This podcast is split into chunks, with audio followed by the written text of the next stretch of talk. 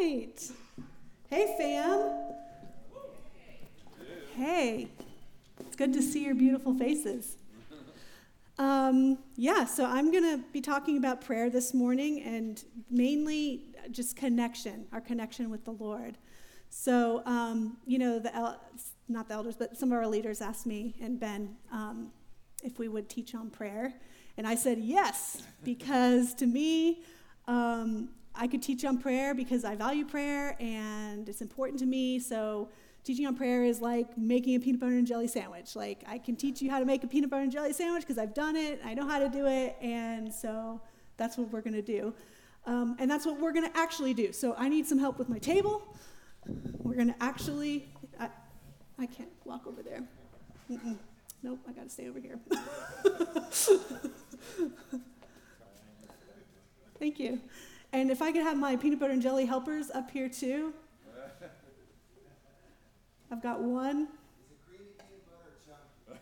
You know what? I need one. Babe, I'm tagging you in. You're in. I'm tagging, I'm tagging you in. I was going to try to like work through these notes and make peanut butter and jelly, but I'm just not going to do that. So um, I have your, I'm tagging you in. Where's Allison? Come on, Allison. Oh, you come too, yeah. No, go ahead, Allison. Yeah, come on. So I have four lovely helpers, and um, they're going to be making for you peanut butter and jelly sandwiches. Really, almond butter and jelly, because I think we have peanut allergies in our midst. So you may commence. I only have I only have three plates. Okay. So um, everyone's got notes, right? Um, so I, the way I think about prayer is, go ahead, just go for it, guys. Dig in. Don't be reluctant. Just get in there and make PB and J, however you want to make it. Hey, babe, I request an uncrustable.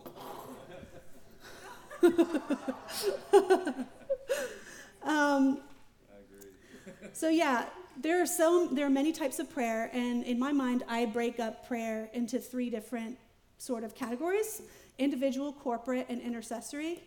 So starting with individual, I'm just going to blow on through them. Okay. So um, there and there are many different types of prayer. Now, question: Is this list exhaustive? No. No. This is a beginning. This is your start, starting place. Okay. Um, so first type is I, I say it's devotional or contemplative. And um, scripture that goes with that is Psalm 119, 15. It says, I will meditate on your precepts and contemplate your ways. And, um, and then also Psalm 55, 17 says, Evening and morning and at noon I will pray. That's that word contemplate. And cry aloud, and he shall hear my voice. So, this kind of prayer is a type of prayer where you're, you're meditating on scripture, maybe you're journaling and you're praying. Okay? Then there's refreshing and strengthening in the Lord. And this is from 1 Samuel 30, verse 6. Now David was greatly distressed, for the people spoke of stoning him, because the soul of all the people was grieved, every man for his sons and daughters. But David strengthened himself in the Lord his God. And that word strengthen is kind of like to, to seize, like violently by the hand. Um, it's like a apprehension, and that's what David did in that moment when his everyone was talking of of stoning him. He grabbed onto the Lord violently and held on, and um, and a sister scripture with that is um, Isaiah 42 6. For I, the Lord your God, will hold your right hand, saying to you, Fear not, I will help you. So David reached out, apprehended the Lord, and in this scripture, Isaiah 1, the Lord reaches out, apprehends us. Okay, so it's like a seizing, and it strengthens you. Um, and then we have petitions. That's Philippians 4 6. Be anxious for nothing, but in everything, by prayer and supplication with thanksgiving, let your requests be made known to God. So, petitions, that's like requests. That's, um, you know, just things that you need. You voice them to the Lord and you pray, right? Um, and then also John 5 15. and we know that he hears us, whatever we ask. We know that we have the petitions that we've asked of him, okay? Then we have lament, Psalm 6, 8, and 9. For the Lord has heard the voice of my weeping, the Lord has heard my supplication, the Lord will receive my prayer. And again, Joel 2:12, turn to me with all your heart with fasting and weeping and mourning. And this the word lament in that scripture is a generic word for weeping, but it's often combined, probably a third of the time in the in the word, it's combined with fasting and prayer and and sackcloth, okay? All right. How you guys doing over there?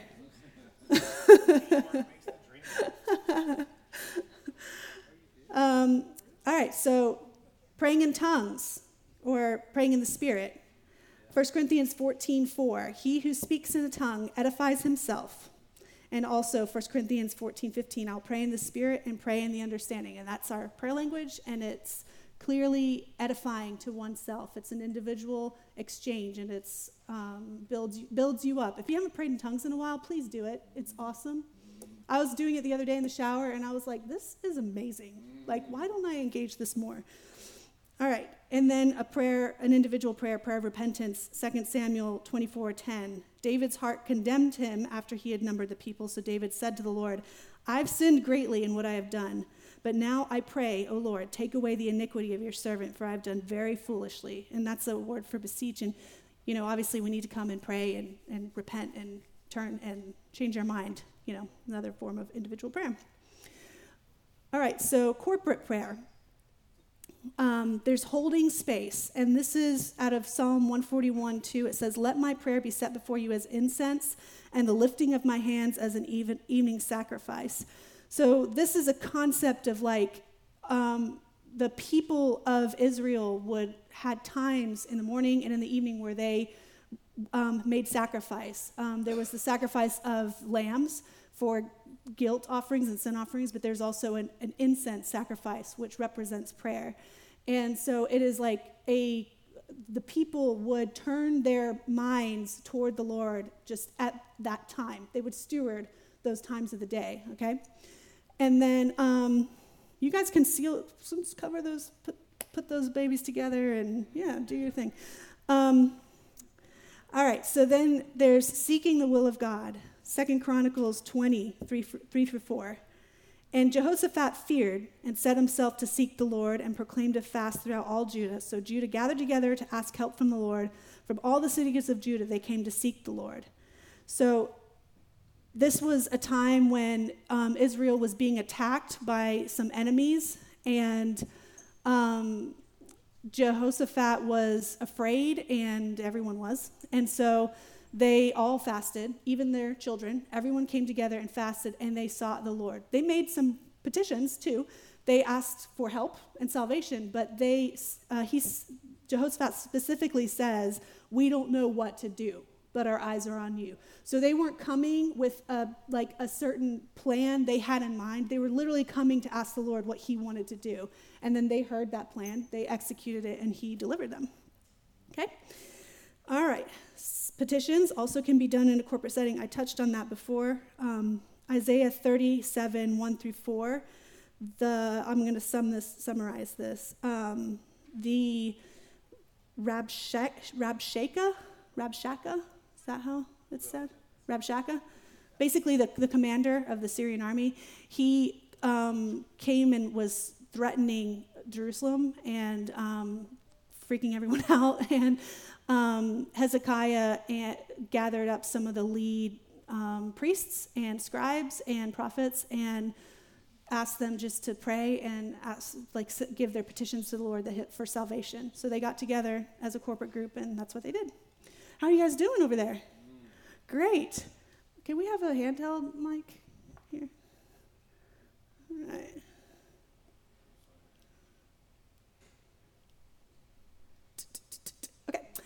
Um, do you want to tell me about your PB and J offering?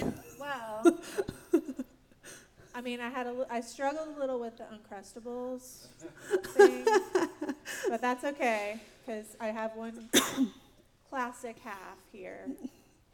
But I am a fan of the Uncrustables huh. cutter. To be able to freeze ahead a peanut butter and jelly sandwich sure. and have it be a perfect pocket is wonderful. All right, tell me about yours, Joe. Well, I'm glad you asked. A lot of people just make a PB and J, peanut butter one side, jelly the other, slap together. That that can work. That can work. Maybe it's for the novice. I don't know. I don't need to be judgmental at all, but but I did learn this technique in traveling to Disney World with the family. We would actually buy a whole loaf of bread. We'd lay the whole loaf out and we'd make PB and J's individually bag them, stick them back in the big loaf bag, and then that was like lunch at Disney World for the whole family. So, to do that though, the secret is you peanut butter both sides of the bread. that keeps the jelly from absorbing into the bread and keeping it, you know, getting it mushy. So, when you and, and take it takes practice, so take your time. the other thing that really I enjoy about a good PB and J is open the you take the two pieces out, you open them together the same direction and you put them back together the same direction. I it bothers me when you have a backwards piece of bread and the two humps are off a little bit. Come on. So and, and you also want to see there's a little bit of a bump because it's like a jelly donut. You want to get to that jelly center and enjoy that jelly center right there. All right? Thank you, Joe.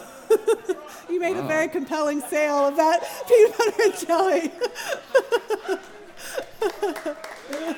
oh, he gets an applause. Yep. Okay, that was great. I, I appreciate the innovation. I, on the other hand, am probably a PB&J purist, traditionalist.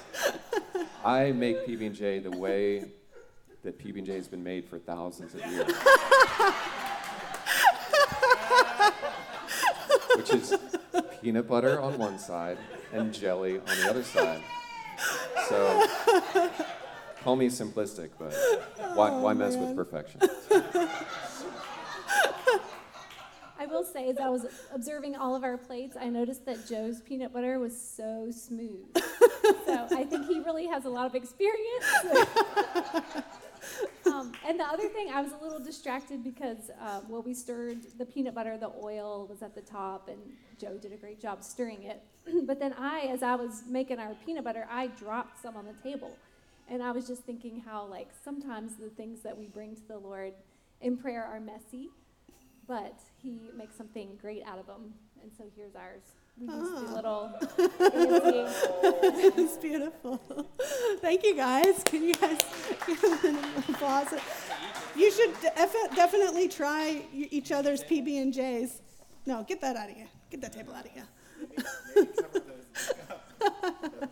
Very tempting. oh man, that was great. I do have a point. I'll get to it in a second.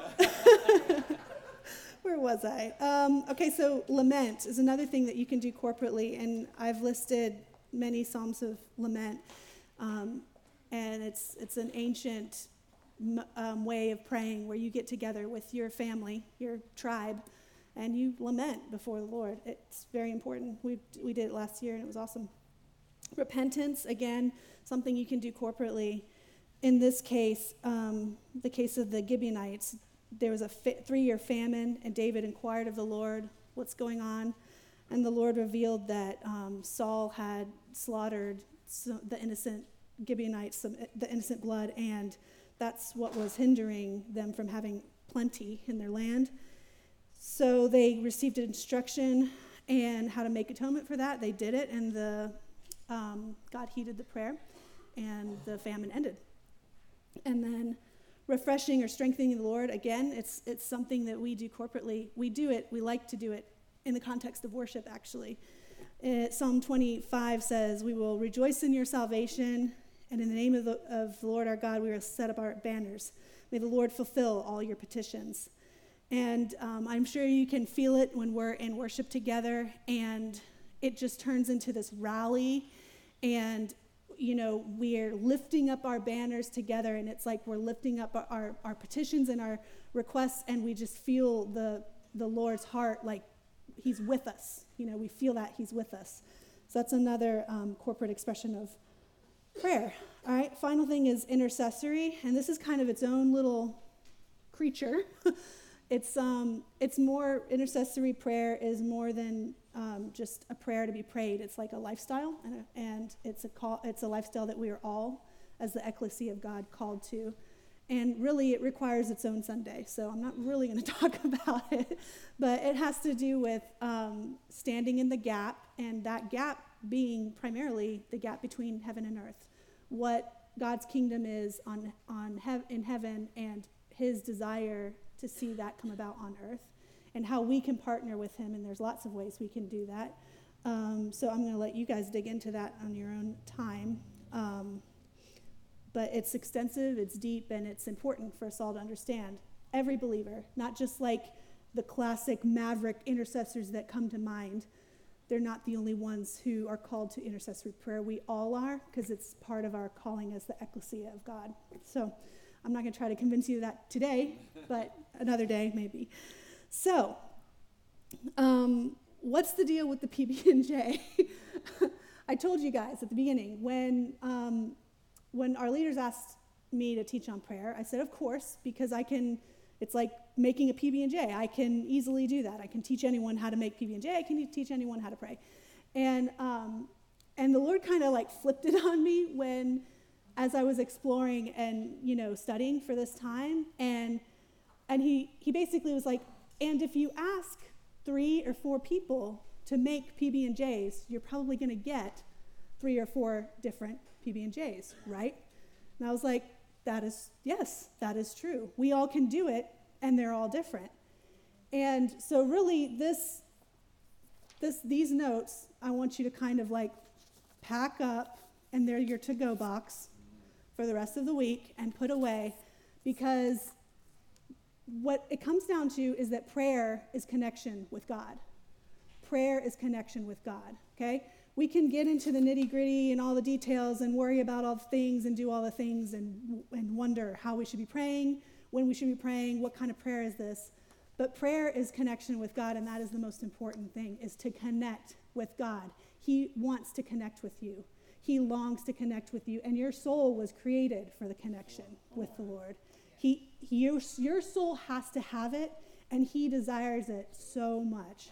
So it doesn't matter how you pray.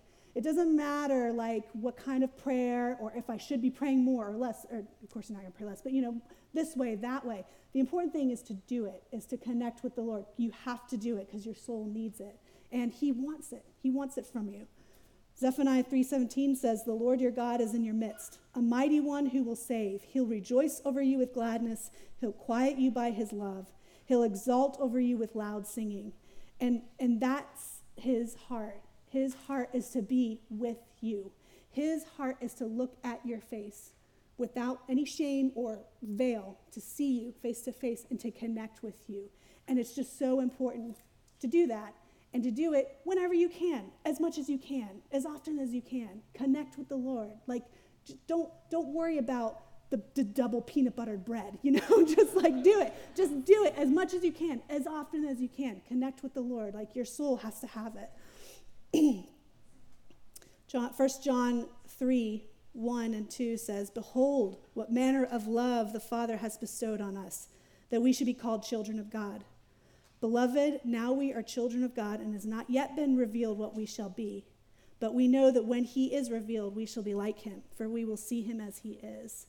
So we were designed to look at his face, and we were designed to look at it without shame and without um, like letting anything come between us.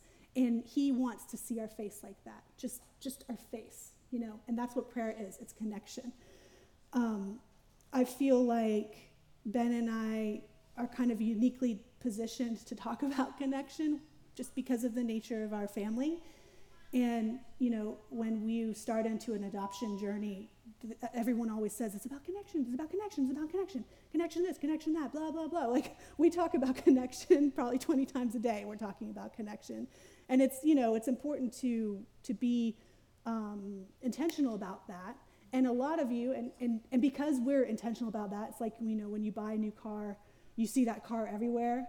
So like, because Ben and I are really intentional about connection, we see you all connecting with your children and your loved ones like all the time. And you guys are really good at it. The smallest things, like, you know, um, I don't know, tr- trying to, where's Shelly? Trying to get Lily to cooperate, you know? It's like the connection. I see you connecting with Lily, you know, or um, trying to get Michael to eat something, you know? I see you, con- the connection, I see it. Like, you guys are good at that. You, you connect with each other, you know, you and, and this is all that prayer is it's connection with God.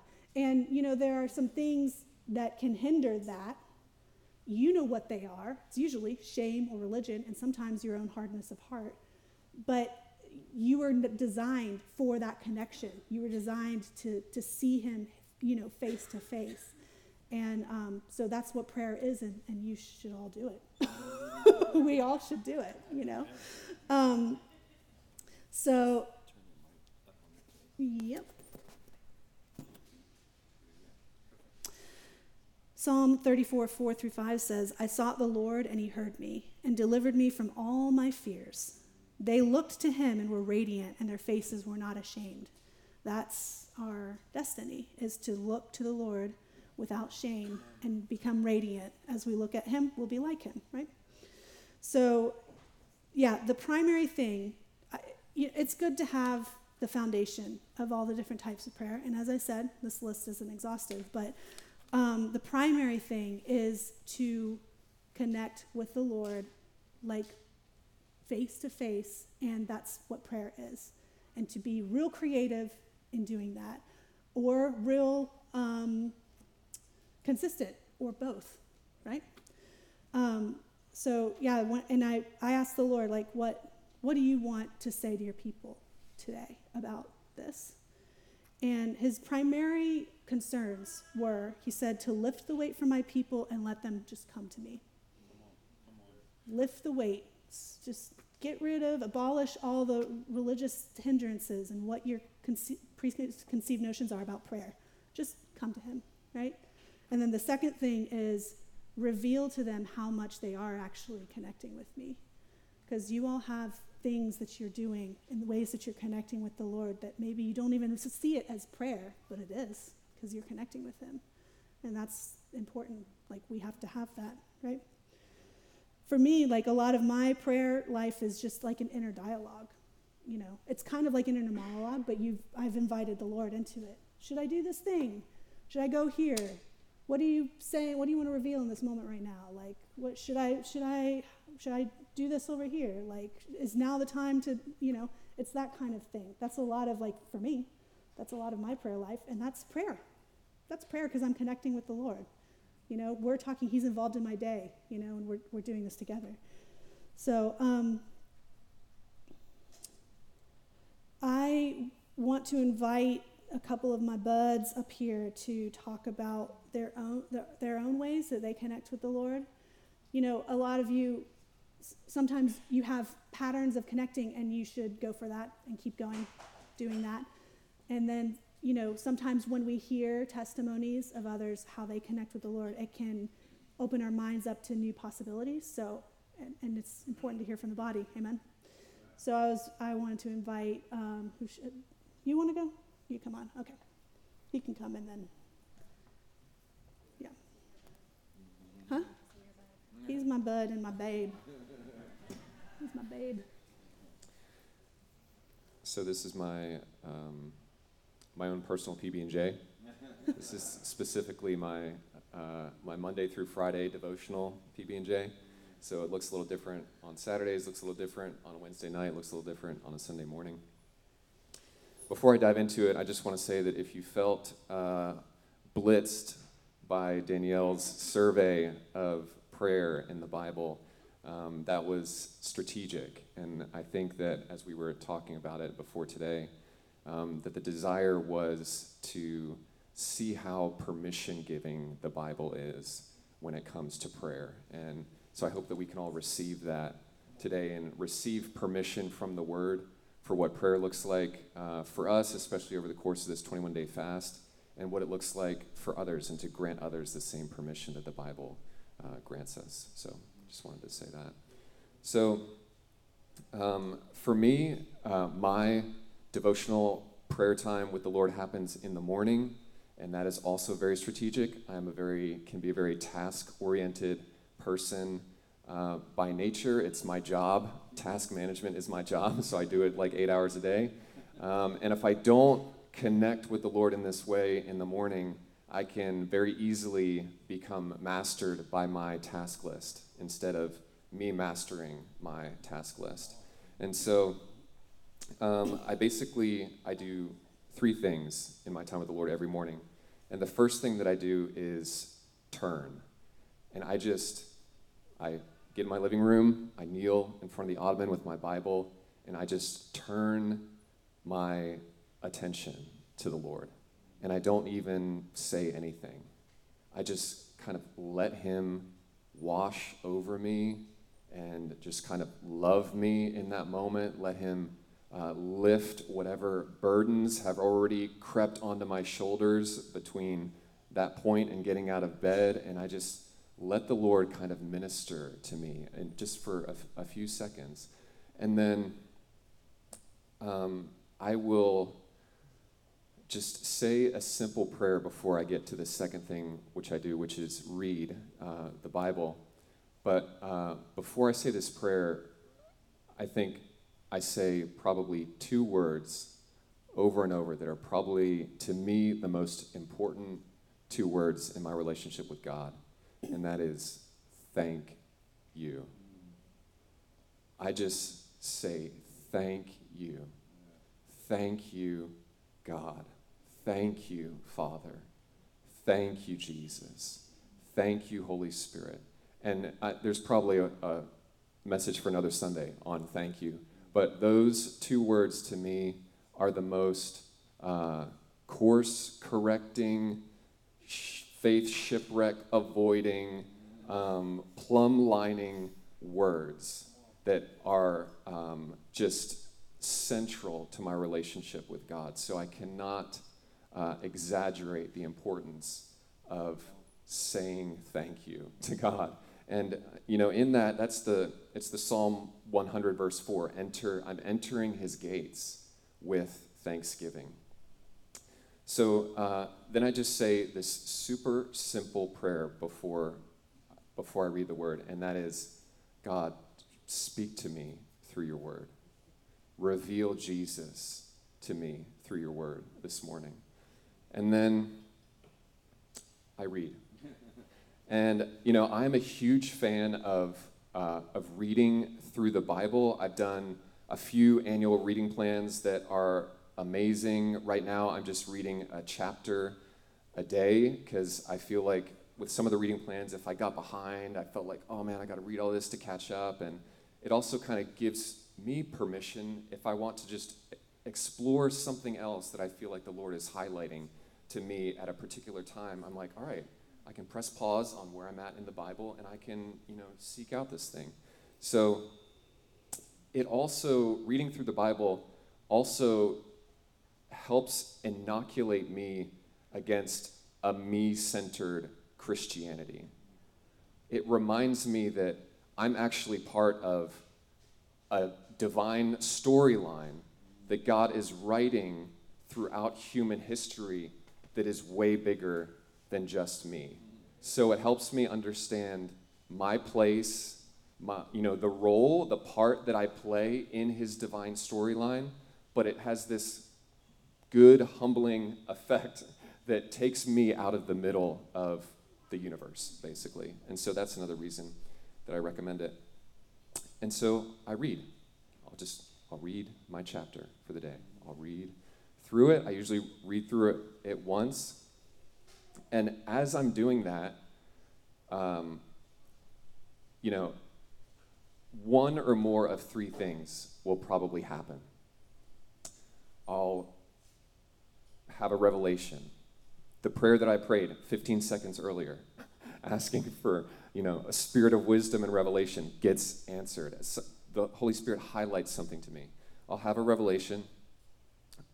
The second thing is I might read something that makes absolutely no sense. And so I'll be like, what in the world? God, I don't get that. So I'll have a question. And then the third thing is I might feel convicted, right? I'm like, oh, you got me. You got me, Lord. Jehovah's sneaky. Got me. I thought I was just reading through the Bible, and man, just nailed, nailed me. So, um, you know, in that, in the reading, I then move on to the third part, which you can call prayer. I, I wrestled with do, you, do I call it prayer? Do I call it dialogue? Do I call it communion? And the whole point of it, right, is the reading isn't about acquiring information, right? It's about connection, as Danielle has been exhorting us. It's about connecting with the Lord. So I will just begin to dialogue with the Lord about the, re- the revelation that I just got, the question um, that I have, the, the conviction that I'm feeling. I, you know, I might be asking for forgiveness, but I just begin this conversation um, with God. And uh, I often find myself even just praying towards the end of that time, praying what I just read, kind of back back to the Lord. And it, I find that it just gets that word in me. You know, I think Paul talked about, you know, the, the word of God dwelling richly within you. And, and in praying it back to God, I find that, um, that it, it uh, inhabits me at a deeper level. And then often I'll usually just transition into uh, just praying, connecting with the Lord about whatever is on my heart that day, that morning. Um, you know, often it's interceding or praying for my family. It's um, praying for God to, to, to break through in a certain area in my life or in the life of my kids, or seeking Him for wisdom about some decision that either I'm facing or that our, our family's facing. And so um, that's where kind of maybe my intercessory bend or propensity kind of comes in. But that's where I, I'm kind of offloading uh, some things that are weighing on my shoulders that if I don't, I'm going to carry those things around throughout my, my day. And then, but after I offload them, I'm like, I feel way better. Like I like I'm feel lighter, and I can then you know focus and connect with the Lord and with other people um, in a healthier way. So that's what my my prayer PB and J looks like. Thank you, babe. That was lovely. That was a yummy sandwich. Um, how about let's see. How how about you guys want to come? Yeah.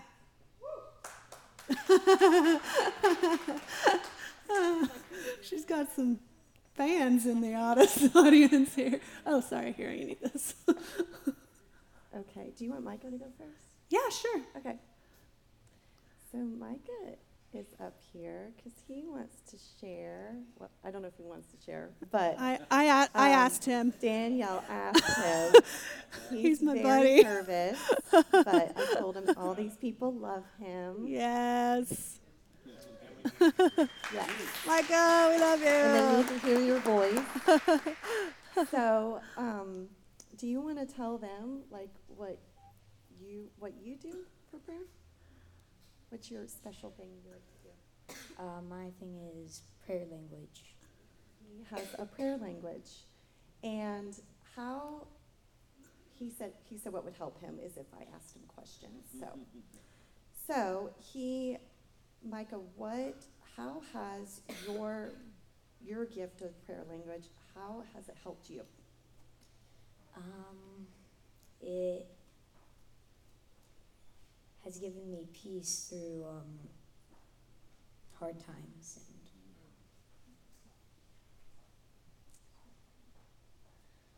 Is that it? Okay. and then, how has your prayer language helped others? um, which one? W- Well, um, I remember um, seeing Pastor Joseph um, in the church, and We were at George's house. mhm, we were at George's house, and we were um, praying over him. So I just joined in, and he and um, when we were done, he said that um, his trip was worth the while, thanks to me. I think. and his heart was healed. He, he, I mean, obviously he's from Lebanon, so they were dealing with a lot, and he was really hurting. And he, Micah just started. I mean, he, we didn't tell him, we didn't prompt him or anything. He just went over and started speaking in tongues over Pastor Joseph, and um, it was like, I mean, it was powerful for me and the people that were around, and obviously for Pastor Joseph. And um, and he just said when he when Micah got done, we got done, and he told us later, he's like, I feel like my heart is healed now, like like Jesus touched my heart. So, and then there was a another time. Um, oh yeah, so when we were back back in March, um, we had that prayer and worship time. Bethel students were here. Leanne was leading that time, and I just asked the kids. I said, "Look, I know you want to go down and be with your friends." and play with them. But I really just want to, I want you to give 10 minutes.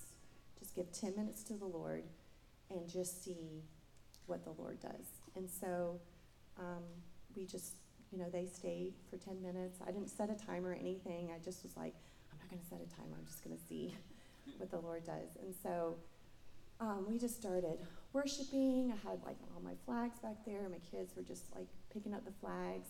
Micah just mainly like sat there and just was praying, and I was praying over him, and and then um, he had this really cool vision that I really want him to share. Are you okay sharing it?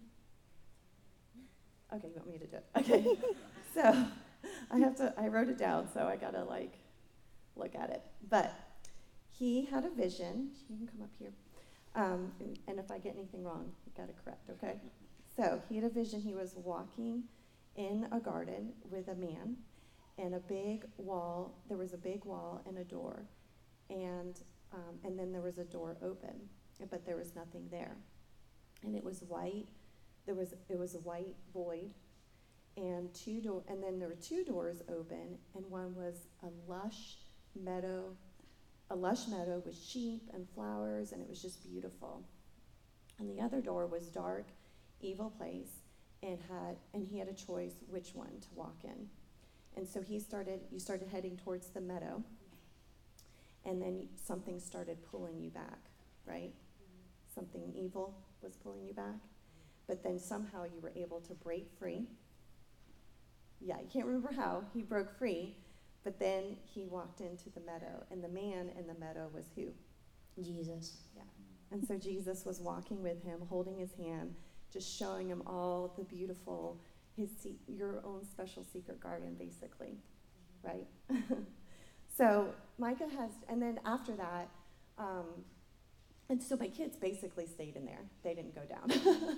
it was just a really cool, special time, and um, and then Micah just we we really felt like we really wanted to pray for Tristan, and so we called him out, and Micah just started praying in tongues over Tristan, and um, I think it had only been like four months since he had been diagnosed, two months since he had been diagnosed with type 1 diabetes. And so we just really wanted to pray for him. And so Micah's praying in tongues, and Tristan's like looking him like, What are you doing? but he was like, I want that. And so we started praying over him, and you know, I think he, he definitely received it that night. And so it's just like you know, Micah has his own way of doing things. His he feels connected to the Lord through tongues, and I mean, all of us do. And so, um, and it's just been neat to see what the Lord has done in his life and bring him peace when times have been hard, and um, and then just warring for other for other people and praying for them and interceding for them. Amen. So. Thank you, Micah. Thank you, Micah. You can go sit down, or you can stay with me, because I'm scared. All right, so I um, actually I forgot my flags, babe. Can you bring them up? Um, I don't. I'm not necessarily going to do anything, but I just wanted to.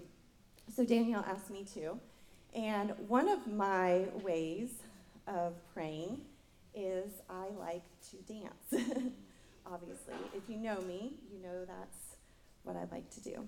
And so I will um, intercede a lot just through dancing. And really, when you intercede through dance, you're just adding movement to your prayer. And so for me, it's hard for me to just kind of, I mean, sometimes I am just like totally just need to be rest, resting in the Lord, just laying down. And, um, but a lot of times I, I add, I like to add movement to my prayers. So, and it's not just dance. I, um, I will karate chop. So, I know that sounds weird.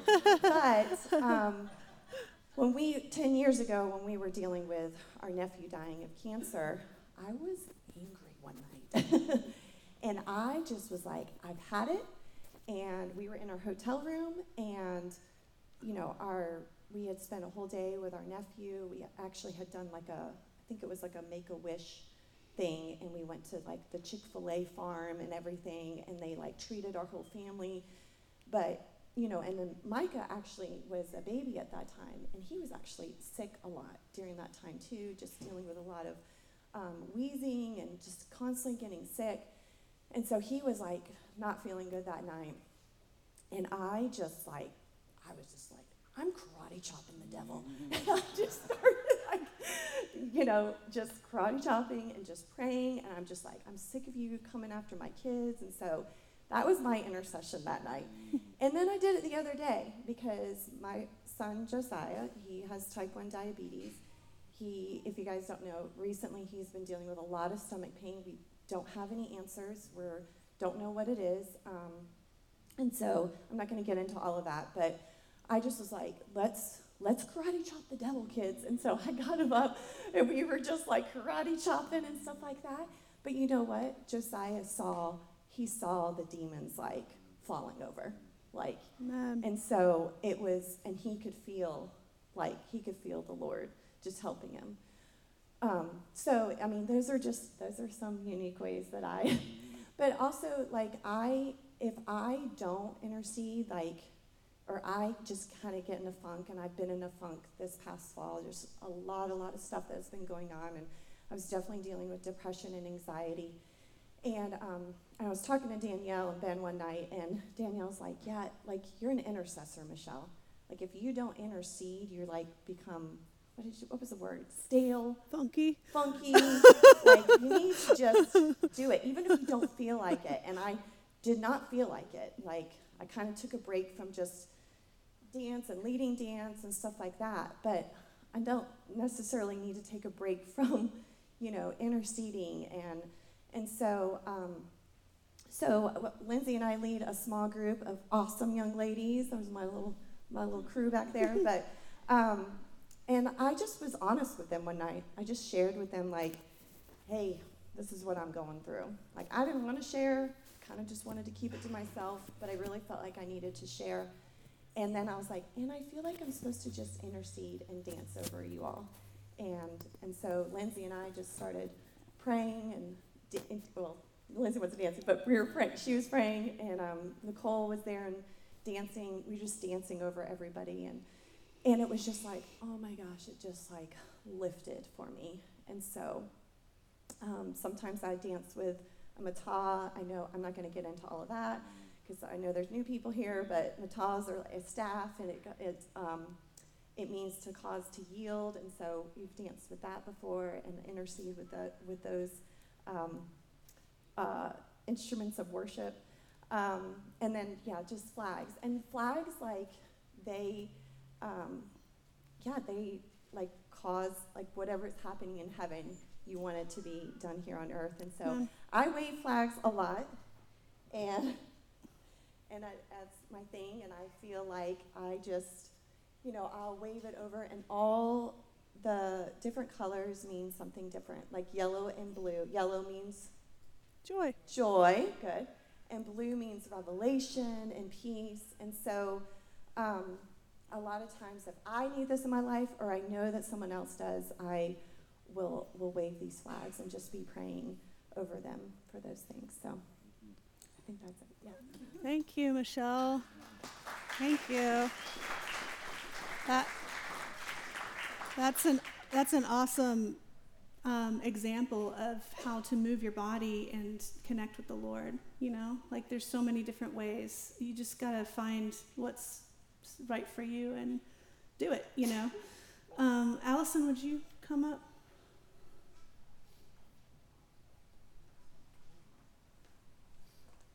Thank you.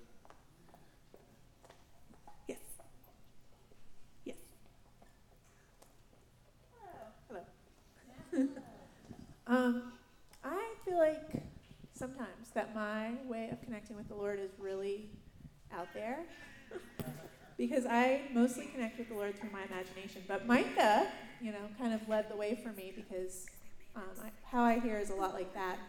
Only um, I don't start with a prayer language. It's so funny how everybody has like a different way of entering into God's presence. Like it can be worship, or I mean, for so many of it, it's just turning on worship and worshiping. Um, and then movement. Like I move in my imagination. I'm a wonderful dancer. I mean, seriously, Jesus and I, in my imagination, we can dance. Like we are awesome. And sometimes I'll, you know, like I'll dance. Um, you might even see me sometime down a trail when nobody's watching, you know, and in my imagination, I look awesome.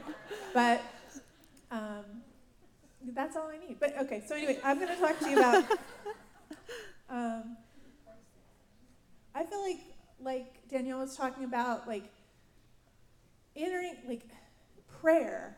I always feel like is the most important thing that we really have. And so when we're trying to connect with God in whatever way, you know, He's connecting with us, and we're all individuals, so it's going to be a little bit different for every single one of us. There's going to be a lot of warfare to try to keep us from the point of being able to hear Him. There is so much warfare. It can sound like shame, like, oh, you never do this. Like, why are you doing this right now? It can sound like distraction, like, I have a million other things to do right now. Why would I pray? Um, I mean, it could be so many different things, but what I keep on the forefront of my mind um, when I'm thinking I need to get to my daily deep dive, um, I just think, okay, this is life or death. I mean, I can keep going and do all the things that I need to do to get done, um, or I can be distracted by all the things I'm worried about or anxious about.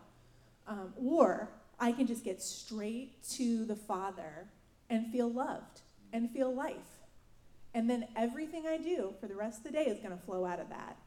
If I can just, it's almost like the lady, you know, like grabbing his gar- the garment of Jesus. Like if I can just get there, then everything else is going to flow out and I'm going to feel loved and life will happen in my life. Um, you know, so so that's my mindset is like, okay, if I can just get there, if I can just get there. Um, so I'm just going to give a few tips about how I get there because, um, you know, it's different for me, but maybe this will um, spark some help for the rest of you if your mind is strange and overly imaginative like mine is. Um, and I will say too, um, what Michelle was saying about like dealing with anxiety and depression some the Lord convicted me. I was really coming to Him, praying for somebody that I love, and um, having a hard time not going to anxiety and depression, like because it was just so heavy. And I thought, you know, look, what can I do? And so I just kept writing. A lot of times um, when I'm trying to get off my chest, like big emotions, I'll journal, and that helps me kind of get out um, of my own emotions and my own head so I can get it out and look at it, and then I can start really. So I wrote it all down. I've been writing it, this stuff down for days. Finally, I was like, I need breakthrough. Help me. And I just heard the Lord say, Allison, your imagination is so, so, so powerful. You don't know. And I was like, what? like I'm I'm praying for somebody, you know, like that, you know, how does my imagination touch that? And he said, he said, I want you to imagine them with me. You know, like, I just want you to imagine best case scenario. And that really, he just said, I want you to imagine best case scenario for them. And I was like, well, best case scenario for anybody is just Jesus walking closely with them. So I just started imagining that, and it felt stupid. You know, like if, and let me tell you, this is a tip Pro tip if you feel stupid while prayer, praying, you're probably on the right track. Yes. Because most of the ridiculous things that I hear during prayer are the Lord. I was thinking about Moses, like being called to take off his sandals, and there's a burning bush in front of him. I mean, that is ridiculous. I mean, God wasn't this big, powerful thing in that moment. Like, he's a burning bush. I mean, so, so anyway. Okay, so the first thing I do, the very, very first thing I do after I tell myself, okay, we are going to pray, um, is um, I find a, a place to pray. And this doesn't have to be a place place, it can actually just be a place in your mind. You guys probably know I have a secret garden that I've created really just to pray, and a lot of other good things flow out of that. Um, and it's a great place to invite other people into too now. But um, before that secret garden existed in real life, for years and years, it just existed in my my imagination. And I would go in my bed or wherever I was and just meet with Jesus in front of a pretty fountain in a, a make believe garden in my head. um, and I would lay down everything in front of him. So it is possible. To, and the, the cool thing about having these places in your head is sometimes then they do happen. like I didn't expect to make a secret garden, but then it happened. So, so anyway, um, I go to those places in my mind, and then um, I quiet my thinking.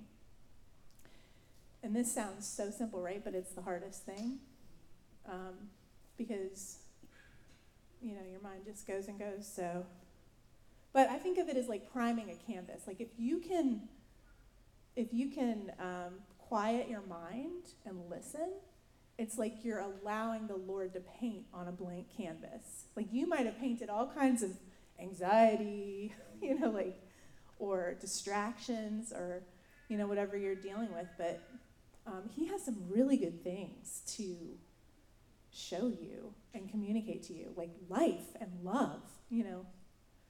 Um, and so, one of the way that I quiet my mind is to meditate but and that sounds like Eastern religion or whatever, but meditation is also a Christian idea. And one way that I do that, that I meditate, is I just focus on a very short scripture or truth that, you know, and they come from scripture. Like, I'll stop and be like, okay, what should I meditate on today? Oh, also another pro tip. Okay. um, a lot of times we think about our imagination as, oh, that's just your imagination.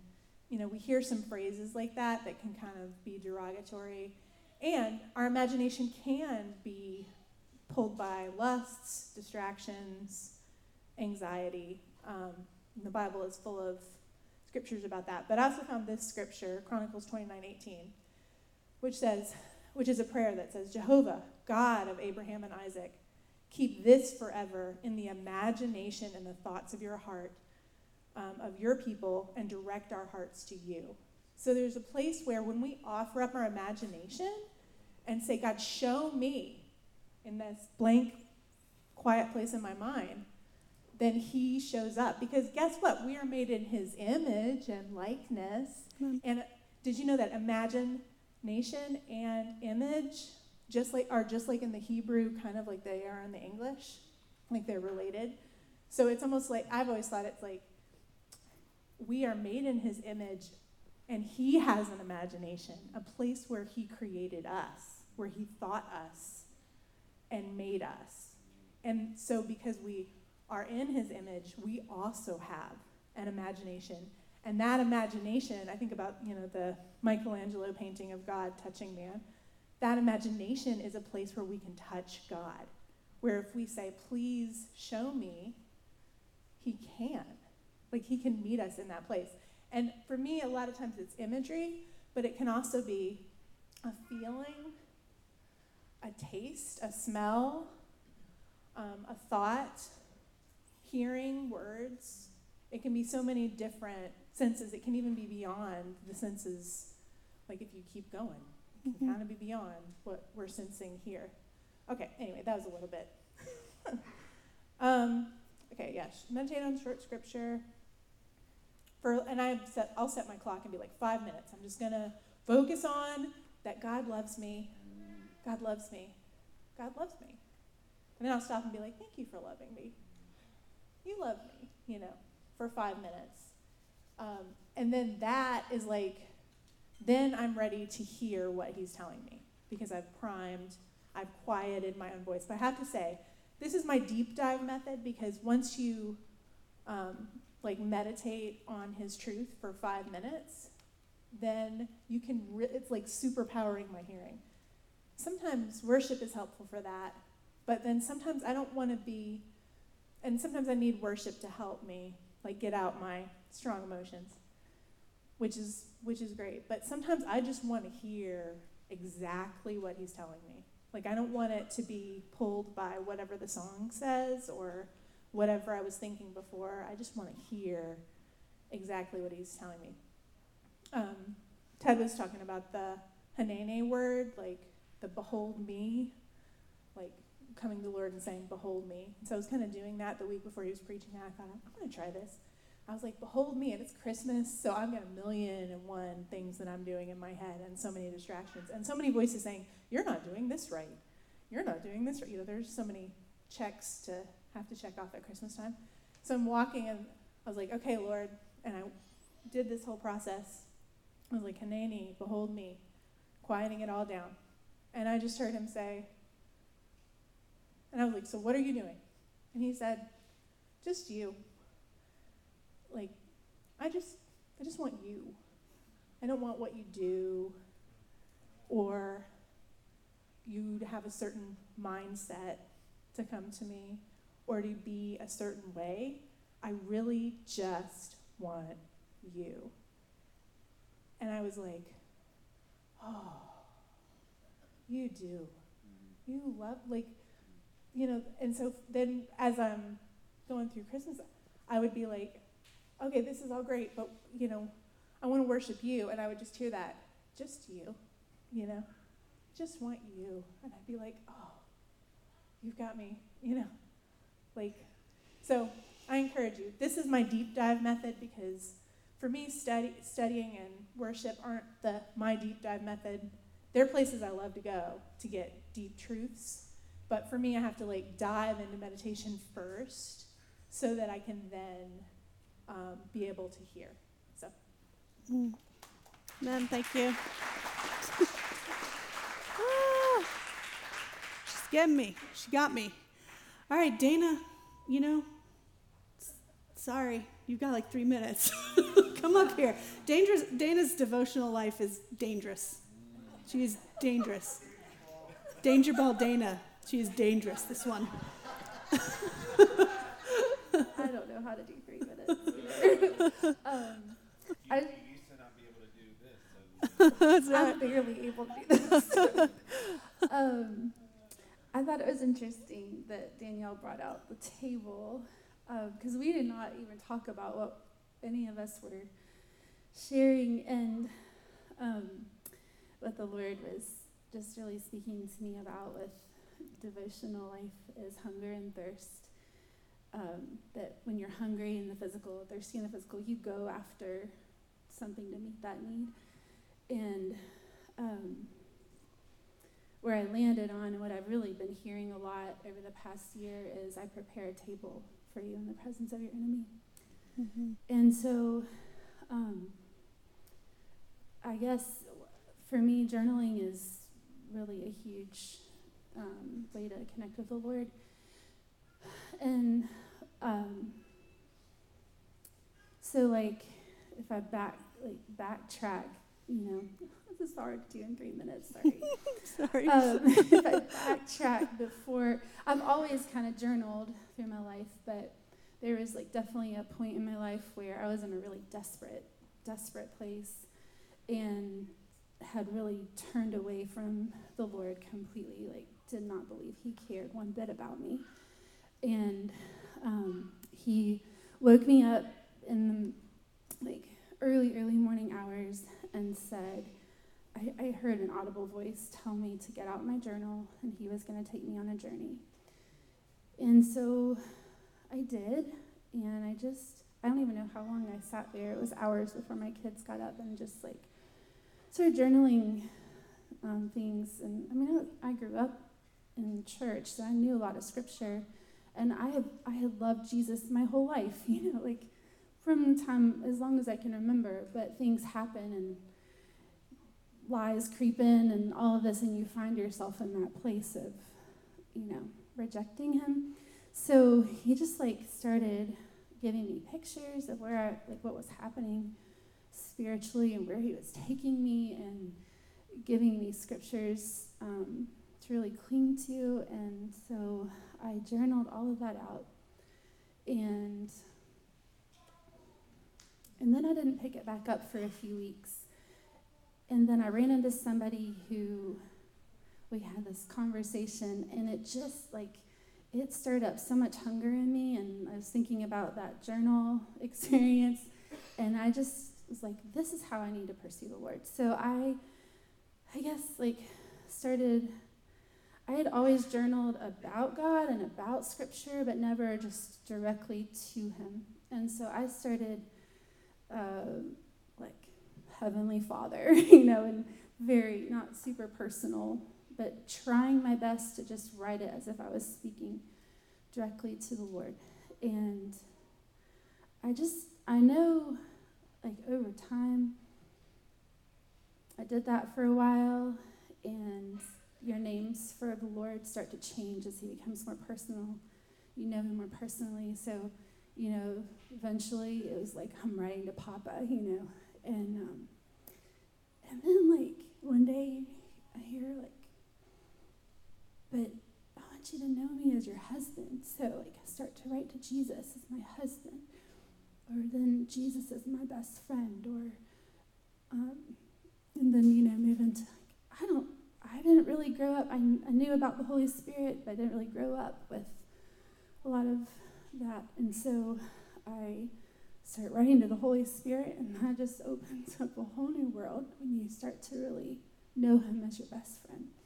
So, like, you know, just spending time doing that. And, um, you know, I had little, little kids. They were all, I mean, Liam was probably four.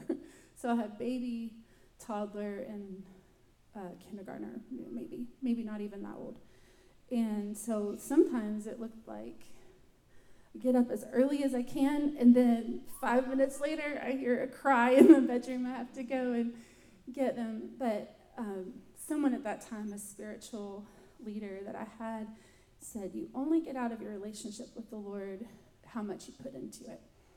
And I had this huge standard like, if I can only put in five minutes, oh my gosh, like this guy does three hours a day. And but um, in one of those journaling moments, I can remember the Lord saying, like just reminding me of all the stories where someone had very little and that's what they had. And he just multiplied it.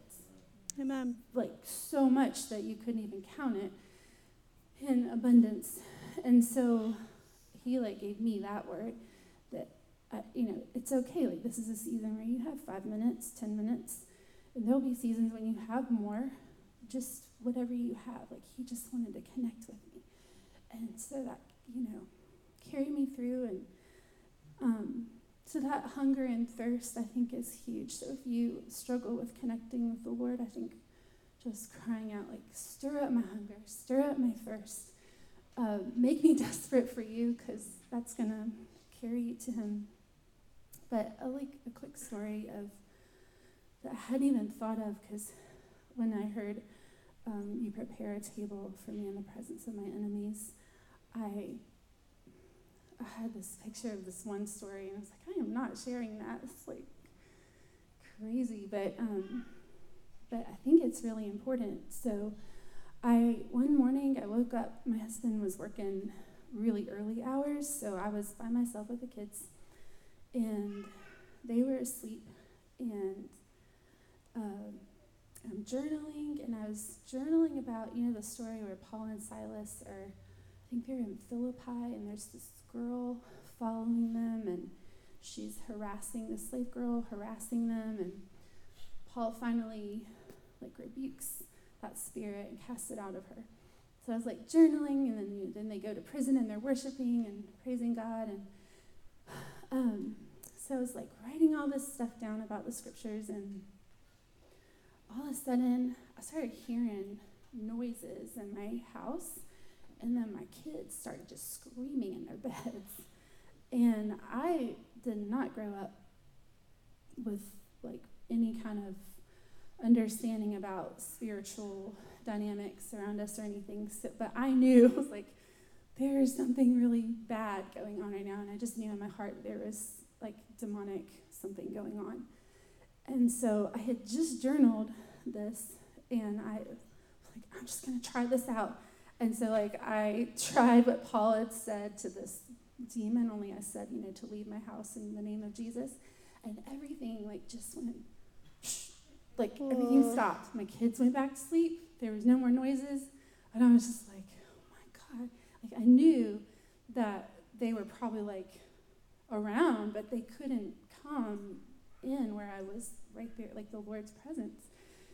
And so I remember that was huge. And through the years, I mean, i if you ever want any ideas for journaling, just talk to me and Allison. We can like hook you up because I've got tons of journaling ideas um, just to keep it alive. And sometimes you get to the point where you can't, like you might be in a season of lament or oppression. It's just or maybe you're too exhausted to connect or uh, I have RA, and sometimes my hand, I literally could not write. So I'm like, how am I going to connect with you? So just you know, lay there and just talk to him, and but just like connecting, even in the pain.